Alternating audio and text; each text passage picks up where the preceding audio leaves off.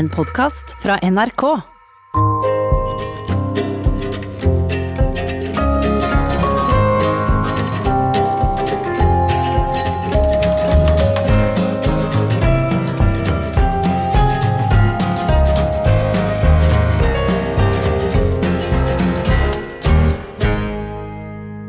Onsdag 12. mars i det herrens år 2020 skjedde det noe som kom til å få stor innvirkning på humorkontoen jeg driver på Instagram, BA-desken. Og på meg, og på deg, og på resten av landet. For da gikk statsminister Erna Solberg på talerstolen, som ligger i et rom ved siden av statsministerens kontor på Akershus festning. Derfra ga hun beskjed til det norske folk om at hun og regjeringa kom til å innføre de strengeste tiltakene og restriksjonene Norge hadde sett siden krigen. Samfunnet skulle lokkes ned. Vi måtte unngå å ha kontakt med den. Hjemmekontor ble etablert, unga måtte undervises på kjøkkenbordet, ferier ble avbestilt, og litt etter litt gikk det opp for oss. Vent litt, det er noe kjent med dette her. Dette er dugnad. For altså, dugnad er jo bra. Norge ble bygget på dugnad, lærte vi på skolen. Ikke spør hva landet ditt kan gjøre for deg, men hva du kan gjøre for landet ditt, sa John F. Kennedy. Og helt sikkert Einar Gerhardsen. Men det var på 50- og 60-tallet. De hadde ikke så mange gutteturer til København da. Held golfturneringer, svetteyogatreff og rockefestivaler oppunder en skigard i ei bygd som ikke hadde vært der om det ikke var for rockefestivalen oppunder skigarden. I 2020 så har vi ikke tid til dugnad. Vi og våres har sakte blitt til je, meg og mitt. Krav til en innsats for fellesskapets beste frontkolliderte med våres ønske om individuell frihet. Og nå skulle denne friheten angripes fra alle kanter. Ikke klem. Ikke håndhils. Host i et papir. Nys i ølbågan. Hils med ølbågan. Nei, forresten, ikke hils med ølbågan, du nys jo i ølbågan. Bare hold én meters avstand. Hold to meters avstand. Ikke hamstre. Hold deg hjemme. Ikke vær sammen med flere enn fire folk. Ikke vær sammen med noen. Underhold deg sjøl, og vask henda etterpå. Så fikk vi plutselig beskjed om at vi ikke kunne dra på hytta. Norge er hytta. Hvis verda revner, reiser jeg bare på hytta, hadde vi sagt i alle år. Vel, nå revner verda, og vi fikk ikke lov til å reise på hytta. Jeg tror mange ikke skjønte det var alvor før akkurat da. Velkommen til sommer i P2. Mitt navn er Ken André Ottesen. Jeg er vaktsjef i VG, forfatter, tekstforfatter, satiriker, humorist og innavle totning på tolvte generasjon. Og jeg driver altså Instagram-kontoen BA-desken. Og da koronaen seig innover steinrøysa her nordpå, lurte jeg fælt på åssen jeg skulle forholde meg til den. Skulle jeg prøve å vise fram hva som skjer med humøret i et land til nyfrelste individualister når oppmøtet på dugnaden ikke bare er obligatorisk, men skulk blir straffbart. Er det lov å glise? Og hvis det er lov å glise, og i all verda skal vi glise ta? Det var som det satt en jury oppi hugget mitt, og jeg satt på gangen og ventet på resultatet.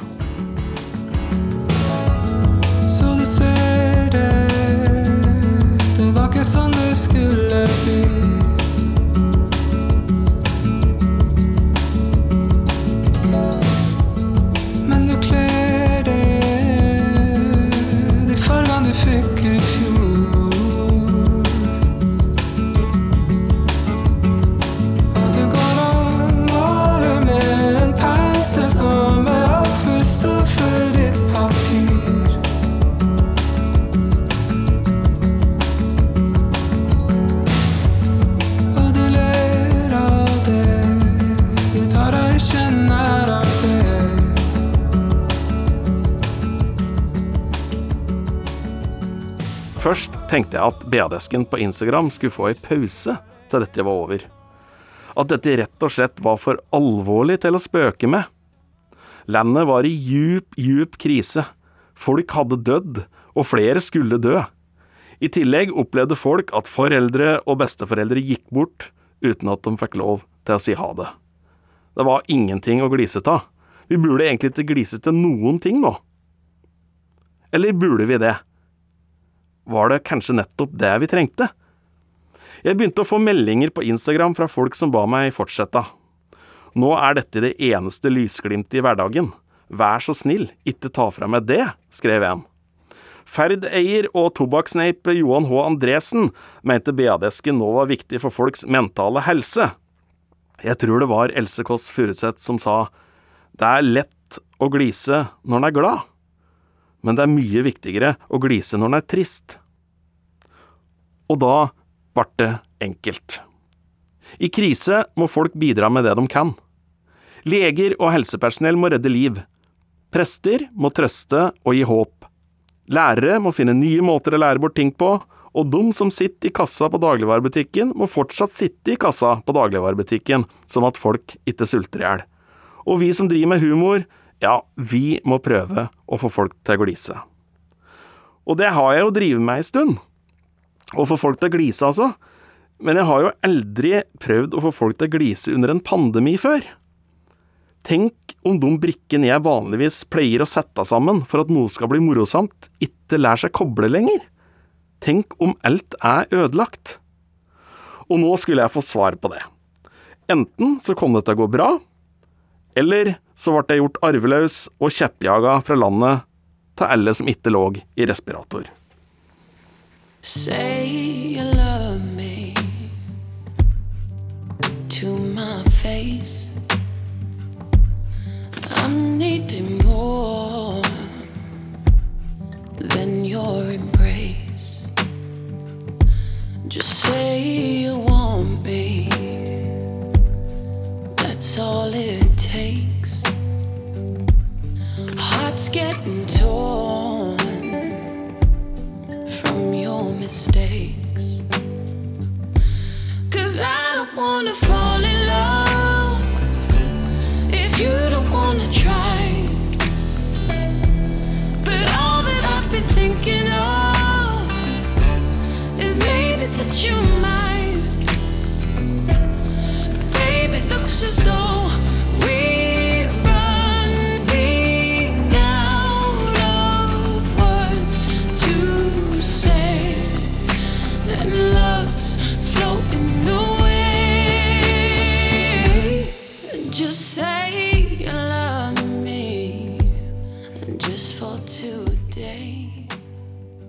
Dette er Sommer i P2. Jeg heter Ken André Ottesen og driver Instagram-kontoen Beadesken. I denne timen prater jeg om hva som skjer med humor når en figur borte i Kina biter hodet av ei lunken flaggermus og sender hele verden ut i djup, djup krise. Jeg får ofte spørsmål om hva jeg syns er bra humor. Det prøver jeg i det lengste ikke å svare på. For noe av det fineste med humor er at den er totalt subjektiv. Det som er morosamt for meg, kan være fullstendig uforståelig for deg. Og fordi humoren er totalt subjektiv, er det umulig å dele den inn i bra og dårlig. Humor er fri. Den er din til å leke med. Men ok, siden jeg er invitert til P2 for å prate om humor, så skal jeg røpe hva jeg syns er morosamt. Den første vitsen jeg lærte meg var, ikke overraskende, to tomater-vitsen. To tomater gikk over en vei. Plutselig ble den ene overkjørt. Da sier den andre, kom an, ketsjup. Nordmenn kan gå et helt liv og glise til at den andre tomaten sier ketsjup til den overkjørte kompisen sin. Og det er helt greit. Jeg gikk og trodde det i 20 år. Men det er ikke det han sier. Han sier catch up, som til forveksling ligner ketsjup. Norges mest populære vits er en uoversettelig engelsk tolagsvits. Det syns jeg er moro. Og så syns jeg det er så fint at humor er klasseløs. Du må ikke ha utdannelse for å glise, du må ikke ha penger for å glise. Humor er fattigfolks trøst og kapital. Humor har ingen aldersgrense. Den binder generasjoner sammen. Ta mine besteforeldre lærte jeg historiefortelling, og ta onkelen min så lærte jeg timing. Og ta far min så lærte jeg å glise til egne vitser. Og så satt jeg der, bakerst i klasserommet på Toten, og prøvde meg fram. Til mine medelevers forlystelse og mine læreres fortvilelse ble jeg ganske bra på det. Likevel så skulle jeg bli nærmere 40 år før jeg turte å tenke at humor, ja, kanskje det skulle bli en jobb. I 28 år så har jeg vært mer eller mindre seriøs journalist, vaktsjef og redaktør. Og når jeg endelig klarte å tenke at det gikk an å leve av humor, da kom koronakrisa. Hele premisset for humor er at folk klarer å ha flere tanker i hugget samtidig. Vi må klare å ha medfølelse med folk som ligger i respirator og dør, og respekt for deres pårørende, samtidig som vi klarer å glise til det som skjer rundt oss. De lo under krigen, de lo under bolignøden, de lo under boligkrekket, og jeg lo da avisa Valdres la ut denne notisen helt i starten av koronakrisa. Etnedal Utvikling har avlyst møte om å lykkes. Etnedal Utvikling har invitert til et møte onsdag om hvordan kan Etnedal lykkes, men etter råd fra kommunen er møtet avlyst. Som om det ikke er vanskelig nok å lykkes i Etnedal fra før. Noe av det morsomste som skjedde under koronakrisa, var lokalavisas frykt for å gå glipp av noe. Jeg sier ikke at de satt og håpa at folk skulle dette opp foran grendahuset, men det var definitivt en frykt for at ingen skulle gjøre det. Tenk om den største nyhetssaken i moderne tid bare passerer oss. Tenk om ingen i bygda får korona. Tenk om det bare er de store avisa som får skrive om dette. Det ble bygge forventninger, som i denne saken fra avisa Raumnes. Og da har de vært på kontoret til kommunelegen, og hun sitter der og kikker litt forventningsfullt inn i kameraet til lokalavisjournalisten, og så lager de tittelen Koronaviruset nærmer seg Nes. Det er klart det nærmer seg Nes. Det er en verdensomspennende pandemi. Og så falt jeg for denne, som er fra lokalavisa Hordaland på Voss. Én av to på Voss har fått svar på koronaprøven. En av de to på Voss som er testa for koronasmitte, har tirsdag kveld fått svar på prøven. Sitatstrek. Og den er negativ. Det vil si at vedkommende ikke er smitta, sier kommuneoverlege Eistein J. Hauge i Voss herad til Hordaland tirsdag kveld. Er jo nesten sånn aner journalisten skuffe fingre fare over tastaturet, og den er negativ. Nærmest suksess, derimot, var Harstad Tidende. Der kunne nok ane at noe stort var på gang, allerede i tittel. Én koronasmittet fra Kvæfjord. Onsdag ble det registrert én person fra Kvæfjord med koronasmitte, men personen er bosatt i Oslo. Hvis du lukker øynene nå, så kan du høre lokalavisa dette på målstreken. Og det var i dette humorlandskapet jeg bevegde meg inn i med BA-desken. Det er klart det kan misforstås. Det er klart det går an å reagere på at jeg prøver å få folk til å glise, når det samtidig er noen som griner, går konk og mister jobben. Og det kom jo noen negative tilbakemeldinger. Noen sendte meg meldinger og ba meg slutte. Noen mente jeg var en kynisk jævel, noen ba meg heller legge ut helseråd og beskjeder fra myndigheter. Noen. Og det er noen som er det viktige ordet her. Det er støtt noen som mener det motsatte til deg. Det er støtt noen som ikke liker det du gjør, og blir støtt til absolutt alt. Men vi kan ikke bygge opp et samfunn basert på noens meninger. Det kan ikke være den mest sarte som dominerer den offentlige samtalen. Vi må ikke skygge unna hver gang noen tar fram krenkekrakken. De er noen fordi de ikke representerer mange. Så jeg bestemte meg for ikke å høre på noen. Det er dette jeg kan. Det er dette jeg gjør, og nå skal jeg gjøre mer av det. Og det funka.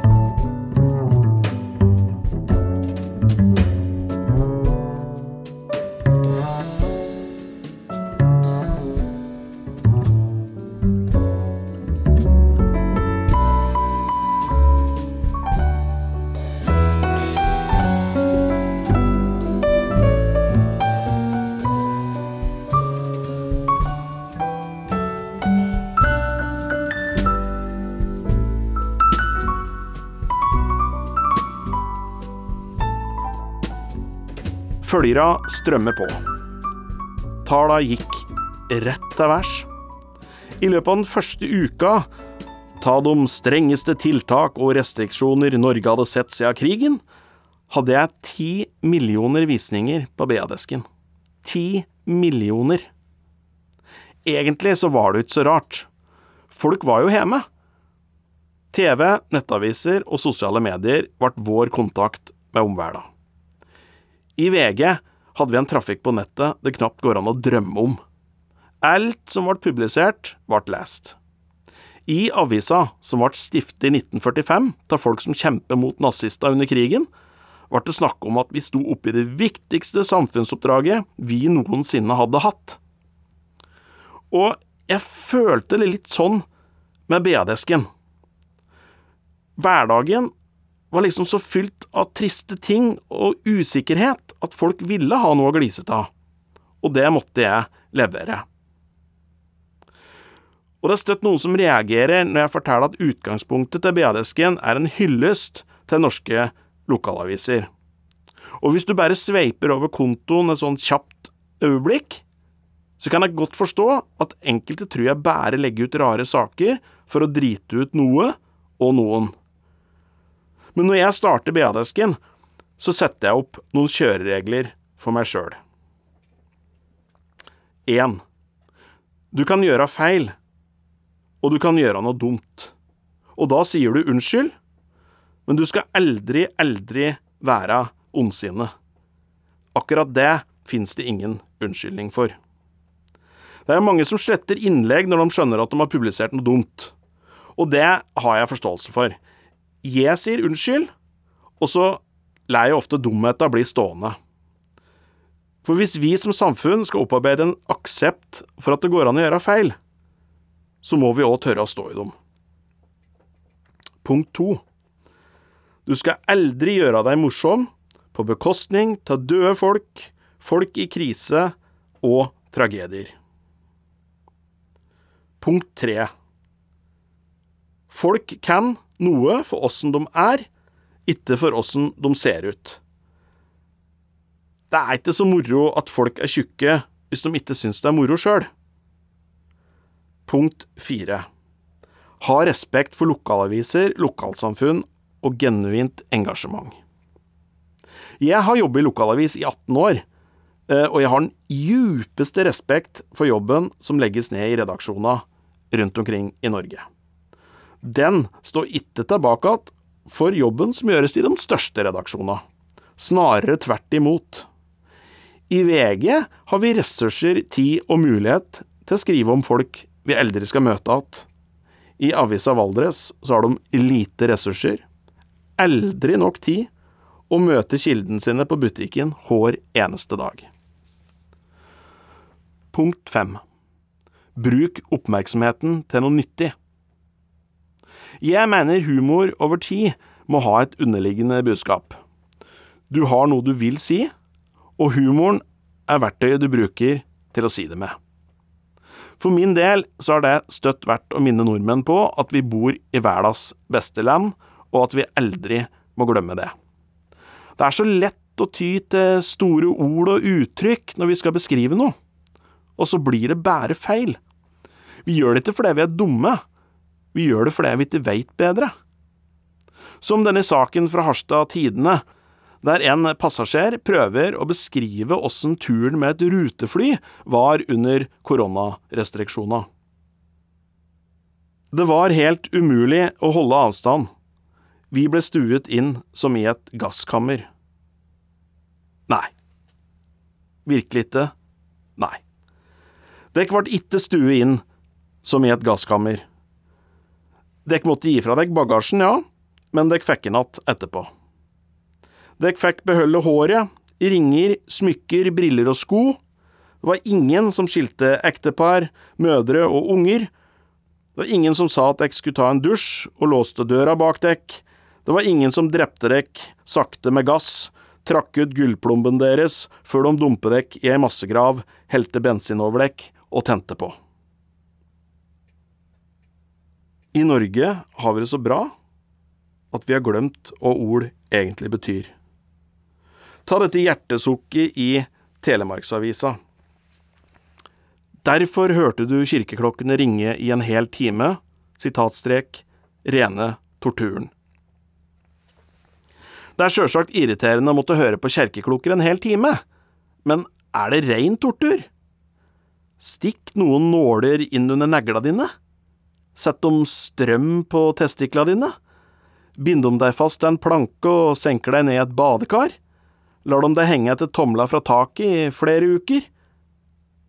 Det finnes sikkert ganske mange folk i verden som skulle gitt hva som helst for å høre kjerkeklokker ringe en hel time. For meg så er humor uten substans og en underliggende mening ganske irriterende. Men jeg tror ikke jeg vil kalle det tortur. Hei,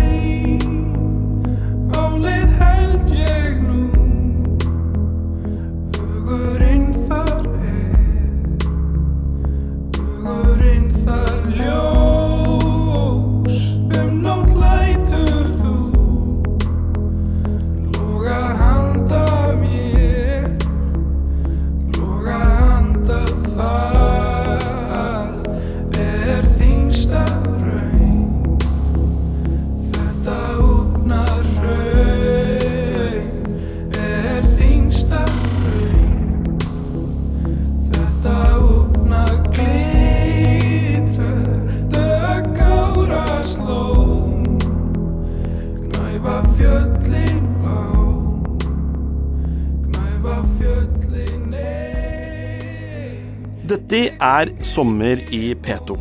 Jeg heter Ken André Ottesen, og jeg er mangeårig journalist i lokalaviser, og nå i VG.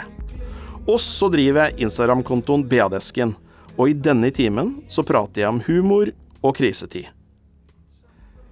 Vi skal enes i at det skjer ganske mye trist under koronakrisa. Det er tungt for mange. Hverdagen blir trulig endret for lang tid. Kanskje blir en endre for alltid. Noen endringer er til det bedre. Noen gjør det vanskeligere å være menneske.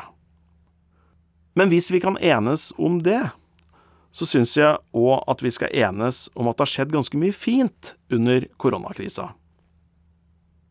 Ungdommen har vært enestående.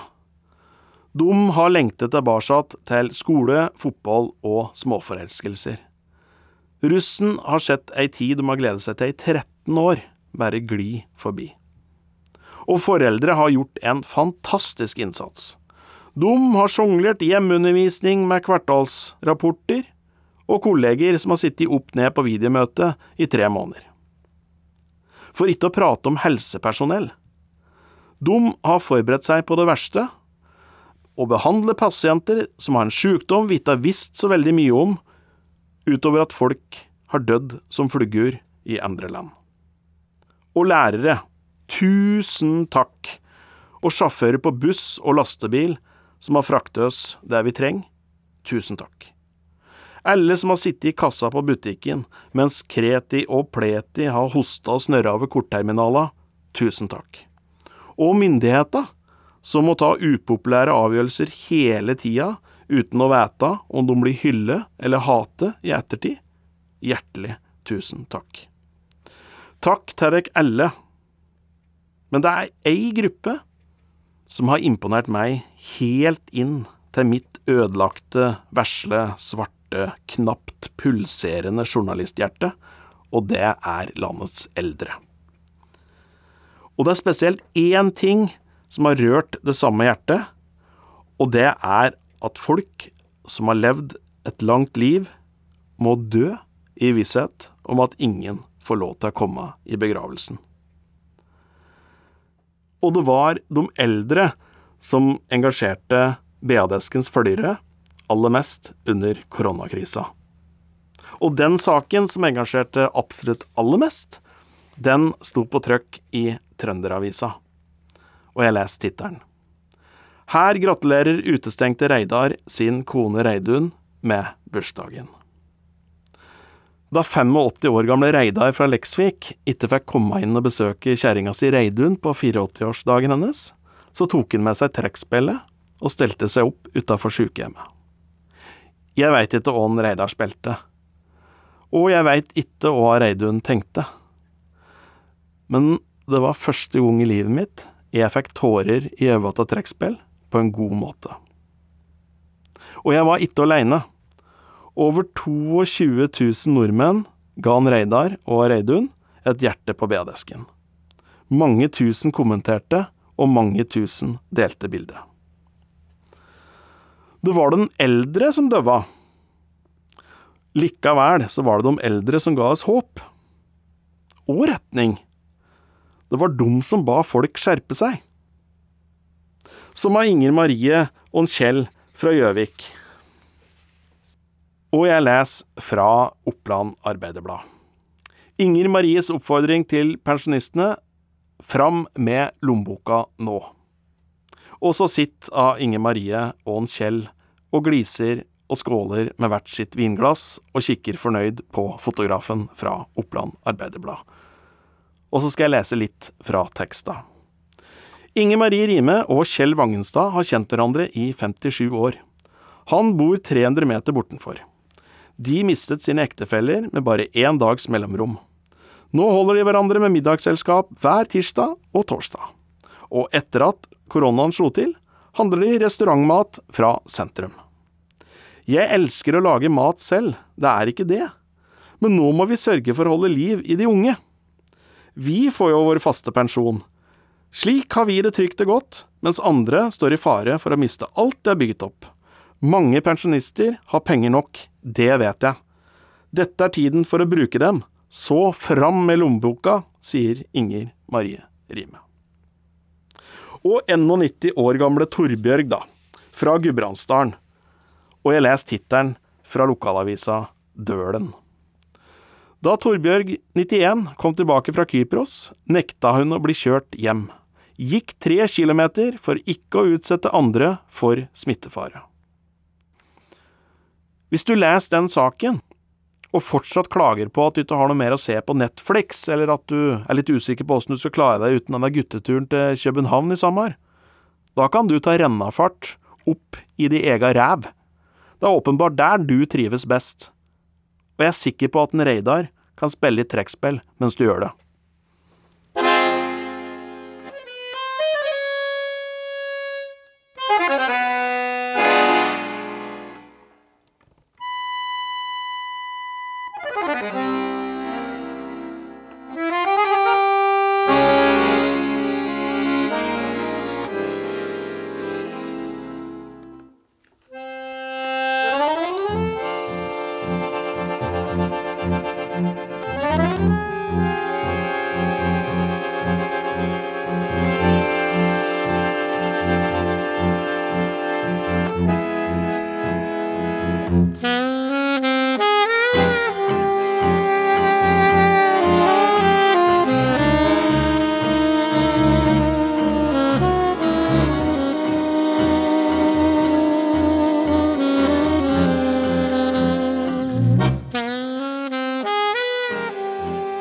BA-desken følges i pratende stund av 206 000 nordmenn.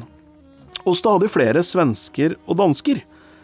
Det betyr antageligvis at svenska og danska tror vi nordmenn er enda rarere enn vi faktisk er. Jeg legger ut morsomme, underfundige, rare saker som primært er publisert i landets over 270 lokalaviser. Jeg klarer jo ikke å lese 270 lokalaviser hver dag, men det gjør de 206 000 følgerne mine. De leser sin egen lokalavis og tipser meg hver gang de finner noe de syns er rart eller moro. Og hver eneste dag får jeg nesten 1000 tips om rare saker. Jeg tar imot, vurderer og svarer på hvert eneste tips. 30 000 tips i måneden, 365 000 tips i året. Er det verdt det? Ja. Klarer jeg å forklare det? Jeg skal gjøre et forsøk. Av og til når jeg leser om kjente folk i avisa, så tenker jeg på innsatsen som ligger bak. Jeg burde egentlig gjøre det mer. Det som tar meg tre minutter å lese om, har de brukt år på å bygge opp. De har trent, planlagt, jobbe og slitt. De har satsa noe, de har ofra noe, og de har vunnet noe. Det er jo bare unntaksvis at veien til anerkjennelse går via et par måneders fyllefest og orgi på TV. Skal du havne på trøkk i en riksavis, så må du kaste noe tungt veldig langt. Eller flyge veldig fort, hoppe veldig høyt, eller skåre et veldig viktig mål i en veldig viktig kamp. Være veldig god på gitar, eller være veldig smart eller veldig rik. Veldig mektig, veldig kjent. Eller veldig dum. Veldig slem og gjøre noe veldig fælt. Veldig. De fleste av oss er jo ikke veldig. Vi er litt. Vi er litt smarte, og litt dumme, litt kjappe og litt sedate. Vi vinner jo ikke VM. Vi kommer jo ikke først i mål. Vi blir aldri veldig rike, eller aldri mektige. Men vi prøver.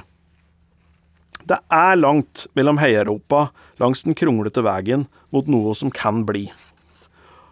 At du blir nummer 17 i ditt første kretsmesterskap, er det bare foreldra og søstrene dine som får med seg. Og journalisten fra lokalavisen.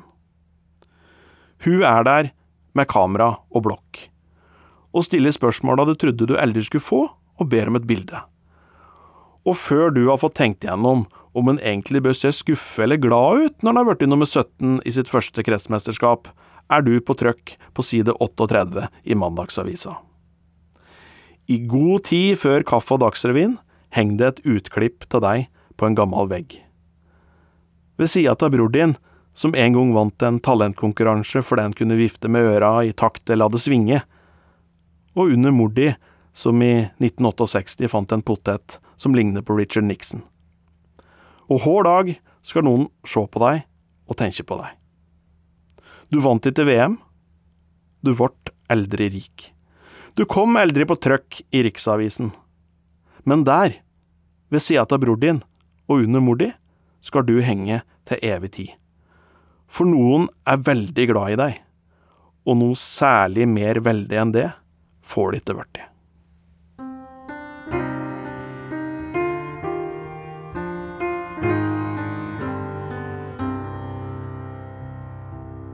Bak et gjerde inne i Oslo Der står tre slitne karer Med ryggen ut mot gata For å freske på en tår Ingen orker bry seg om dem Der de står med bøgde nakker Og stive gjennom skrotten Etter rusen fra i går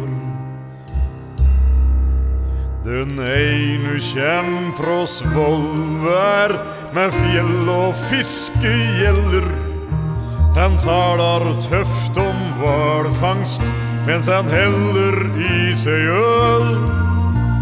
Den andre er fra Sarpsborg og er gammel fotballspiller. Den tredje er en svenske som drømmer for seg sjøl. Til og mot Fors og skjøna Värmland. Varm sommervind. grønn bjørkeskog. tau og motfors. I västra Värmland. Doft av syren og et barndomshjem. I denne timen så har jeg prata om humor i krisetid, og om vi egentlig trenger humor i krisetid. For det er litt for tidlig å si hva vi egentlig har lært av koronakrisa. Den er jo ikke over, og mange ting tar det en stund før vi egentlig skjønner. Men er det noe denne krisa har lært oss, er det at sjøl om det er veldig lenge siden Norge sto i ei krise, så er vi ganske gode på kriser. Vi har takla denne krisa, vi har stått i dugnaden. Og så veit vi at vi kommer til å reise oss att.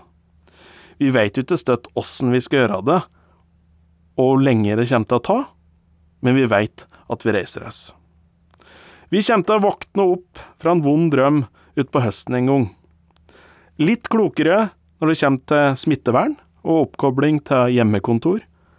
Litt mer glad i å møte folk og være sosiale.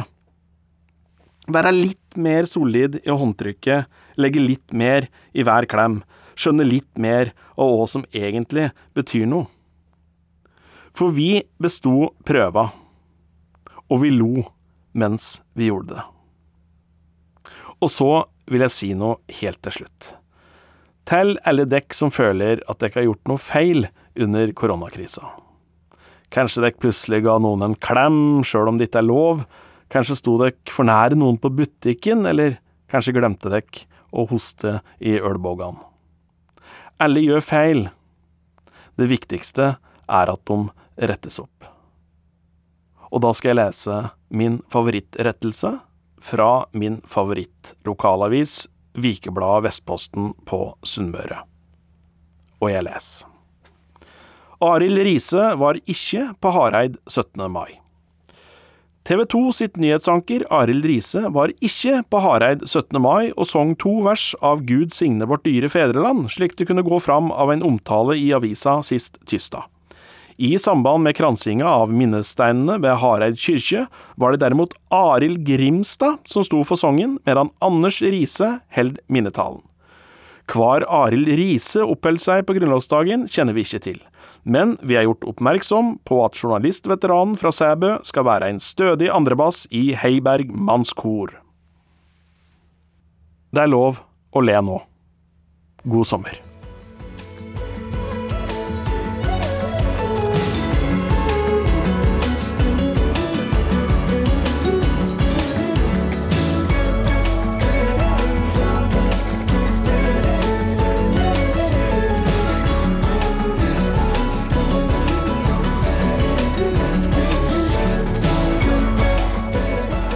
Dette var podkastversjonen av Sommer i P2 med Ken André Ottesen. Produsent var Anne Bøhler, teknisk ansvarlig Eli Kyrkjebø. Du har hørt en podkast fra NRK. Hør flere podkaster og din favorittkanal i appen NRK Radio.